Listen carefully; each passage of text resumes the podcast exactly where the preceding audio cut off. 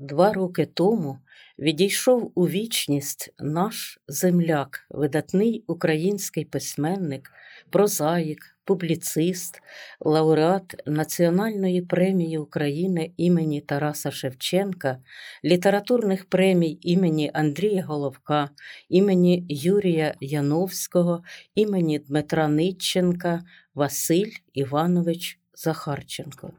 Цього року йому виповнилося б 85. Народився він у січні 1936 року у селі Гутирівка поблизу Полтави у селянській сім'ї. Крізь роки він проніс у душі любов до рідної Полтавщини, але більшу частину свого життя прожив у Шевченковому краї, у Черкасах. Ще у шкільні роки він полюбив твори Олеся Гончара, пізніше дороговказом у літературі, за його власним висловом, були три Григорії Косинка та два брати-тютюнники. Ці рідні джерела живили Василя Івановича, але він вперто шукав свою власну стежку, пам'ятаючи настанови Соломонове. Пий воду, з криниці твоєї, тую, що тече з власного колодязя, нехай тобі благословенне буде джерело твоє. Закінчивши 1953 року середню школу, Василь відразу ж вступив на факультет журналістики Київського державного університету імені Шевченка. Курс, на якому навчався Захарченко, був незвичайним. 150 чоловік. До цього і вже після цього стільки на один курс не набирали. Це було зроблено з веління високого керівництва набрати більше молоді із сіл, аби підготувати кадри для районних газет. Разом з Василем навчалися сільські хлопці з Полтавщини Борис Олійник, Олекса Мусієнко, Микола Шудря, Павло Пустовіт, які пізніше стали відомими письменниками і журналістами. Василь Іванович з гіркотою згадував, не вчили нас тоді в університеті любові до України, до рідної мови, культури, не вчили навіть історії української журналістики. Пихатий викладач говорив із презирством, що ніякої української журналістики взагалі не було. Отож, якщо й стала частина випускників факультету журналістики патріотами України, то це не завдяки університету, а всупереч йому. А ще залишилось в пам'яті, як проректор університету Удовиченко вривався в читальну залу, безцеремонно наскакував на студентів, хапав до рук їхню лектуру, гортав, перевіряючи, чи не читають вони якоїсь крамоли. Отакі були реалії тої хрущовської демократичної відлиги. Після закінчення університету 1958 року Захарченко працював у Кременчуцькій газеті, потім переїхав у Шахтарський край, був редактором у видавництві Донбас. І перше його оповідання було опубліковане саме в цьому видавництві. Відтоді стали з'являтися одна за одною збірки повістей і оповідань. У Донецьку Василь Іванович став членом спілки письменників, зблизився з Василем Стусом, але його гнітило російськомовне середовище, і з 1969 року він уже мешкав у Черкасах. Поближче перебрався до Тараса творчість якого наснажувала молодого письменника. Прочитайте кобзар, закликав він, там у кожному рядку проглядає наш український Вашингтон, бо сам Шевченко був першим нашим президентом, першим парламентом, нашою державою, такою державою, у якої кожна жилочка тремтіла за Україну. 1972 року Захарченка було виключено зі спілки письменників за так званий буржуазний націоналізм. А через кілька місяців, у січні 1973 року заарештовано і засуджено на 5 років таборів суворого режиму. Покарання відбував на Уралі. Була ще не одна дуже приємна подія у житті нашого земляка. Переживаючи за своїх старих батьків, родину, він згодився надрукувати 19 липня 1977 року в газеті Літературна Україна покаянного листа.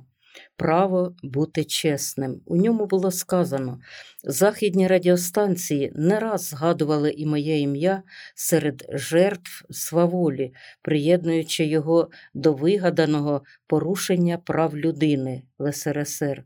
Я не вважаю себе ніякою жертвою сваволі.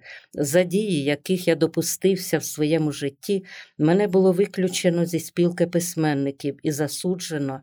Мої батьки, престарілі колгоспні пенсіонери, звернулися до президії Верховної Ради УРСР з клопотанням про моє помилування. 27 серпня 1976 року їхнє клопотання задовольнили. Мене було достроково звільнено від дальшого відбуття покарання. Може, хтось дорікне письменникові за цей лист, але ж поступилися своїми принципами Володимир Сосюра і Павло Тичина. Написав покаянні псалми Дмитро Павличко. Дострокове звільнення дало можливість письменникові написати ще багато знакових творів. На цілих 13 років його ім'я було вилучене з літературного процесу, книги вилучені з книгарень і бібліотек і знищені. Лише 1981 року 45-річний Василь Захарченко повернувся в літературу, почали виходити в світ книги його прози. Дзвінок на світанні, у п'ятницю після обіду, брат милосердний, клекіт старого лелеки та інші. Незалежність України Василь Іванович зустрів з величезною радістю. Е, минула ейфорія, але стало зрозуміло, що в країні відбулася лише зміна декорацій. У листі до свого однокурсника полтавця Павла Пустовіта писав: перші місяці після 1 грудня 1991 року ходив, не ходив, а літав від щастя. Зараз дуже тривожно і гірко, що державу не будують, а імітують це будівництво. Звідси й переважна доля лих на наші голови. Та вірю, що в імперію вже нас не затягнуть. Таки ж прийдуть в Україну наші Вашингтони, а таки прийдуть. В 90-ті роки минулого століття один за одним виходили його твори, кожний з яких мав свою історію. Прибутні люди, роман Пошук, пошук в архівах про голод 1947 року. Та й сам Василь Іванович пам'ятав ці важкі події у своєму рідному полтавському селі, хоч був тоді одинадцятирічним підлітком. Прозаїк віднайшов приклади людяності, шляхетності українців на фоні цього трагічного року.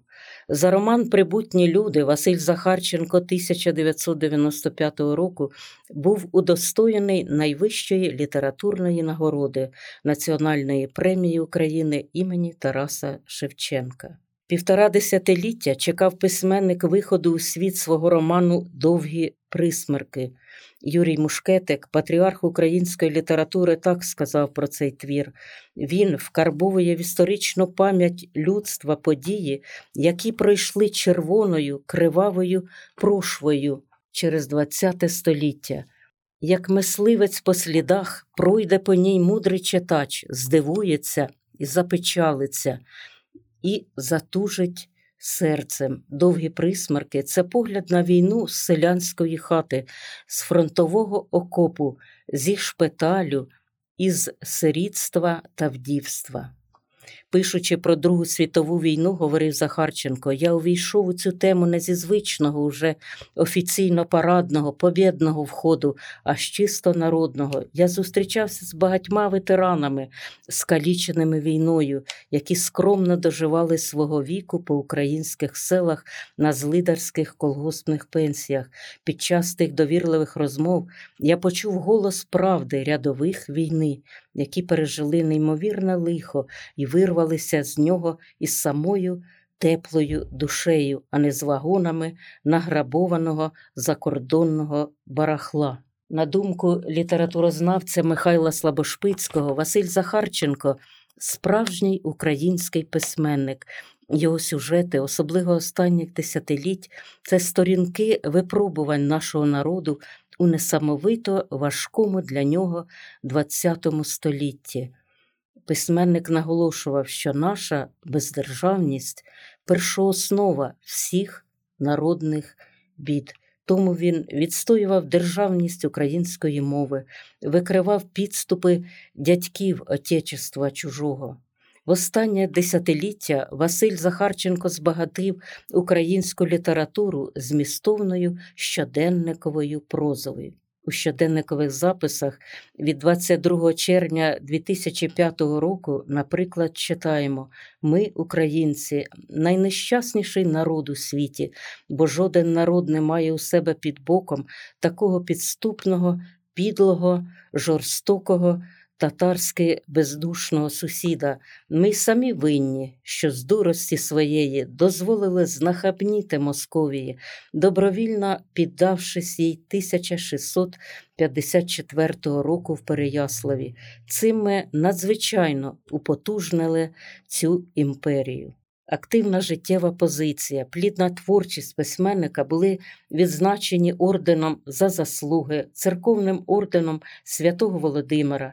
Він став заслуженим працівником культури України. Василь Захарченко жив і працював у Черкасах 49 років і помер там у грудні 2018 року. Тому 2020 року посмертно нагороджений відзнакою почесний громадянин міста Черкаси за багаторічну боротьбу встановлення української державності, плідну творчу працю в галузі української літератури та журналістики, значний художньо-публіцистичний доробок, неоціненний особистий внесок у реабілітацію імен справжніх патріотів.